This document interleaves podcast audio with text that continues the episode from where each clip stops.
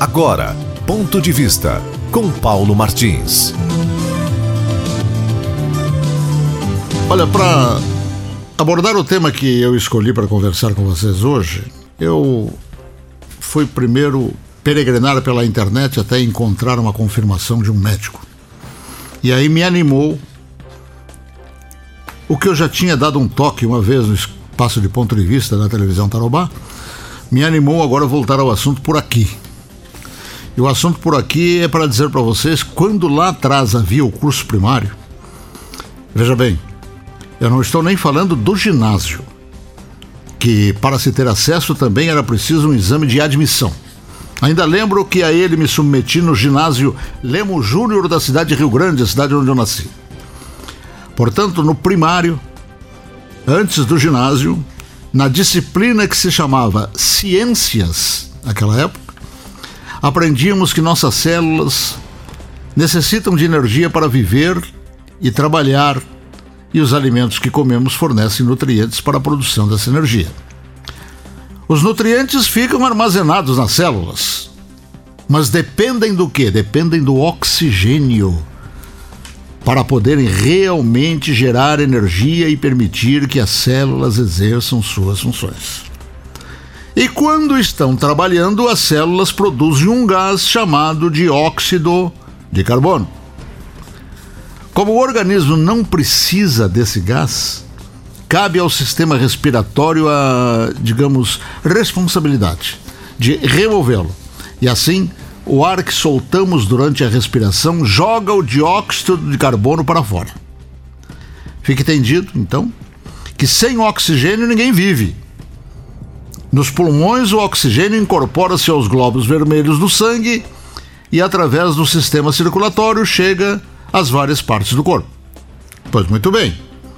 A ciência é generosa em torno de vários outros esclarecimentos sobre a respiração informa-nos que o pulmão esquerdo é menor e mais leve que o direito, que respiramos umas 20 mil vezes por dia e por aí vai.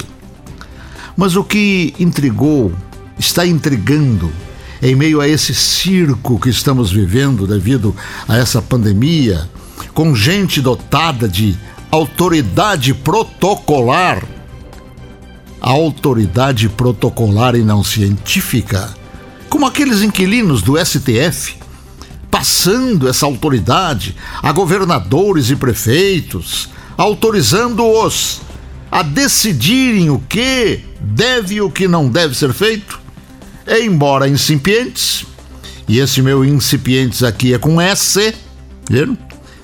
Com S, é, incipientes que são em torno do fato, o que nos intriga é a vedete deste clima que vem a ser o quê? A máscara. A máscara. Exatamente a máscara. Aí então entra a figura do médico que eu falei para vocês, que fui peregrinar na internet e encontrei a sua manifestação. E por sinal coloquei ontem no espaço de ponto de vista na televisão Tarobá. Assim é que, segundo dizem, a máscara protege sim os que estão perto do mascarado. Elas não impedem que seja colocado fora todo o gás carbônico que é expelido, e é a pergunta que a gente faz, porque ela é imperiosa. Nós temos que colocar para fora o gás carbônico que é expelido todo. Mas ela não bloqueia esse todo? Não fica bloqueada alguma quantidade desse gás nocivo e com o bloqueio ele não retorna aos pulmões, podendo se transformar em algo que irá prejudicá-los mais tarde. Pois muito bem.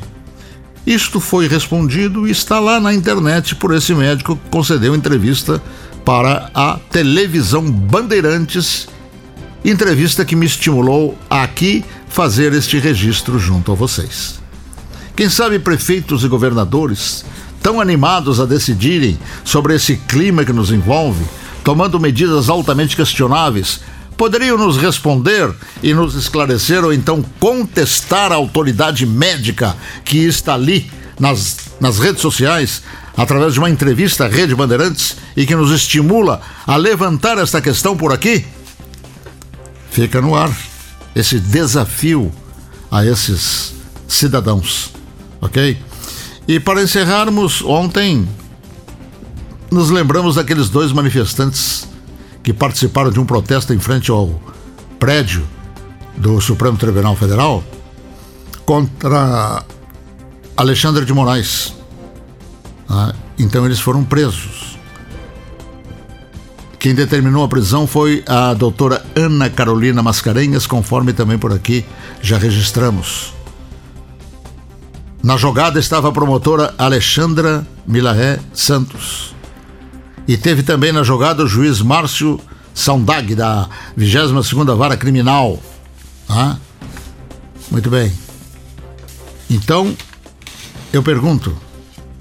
Ontem, em Brasília, uma manifestação criminosa de malandros integrantes do MST chegou a agredir pessoas que não concordavam com aquilo.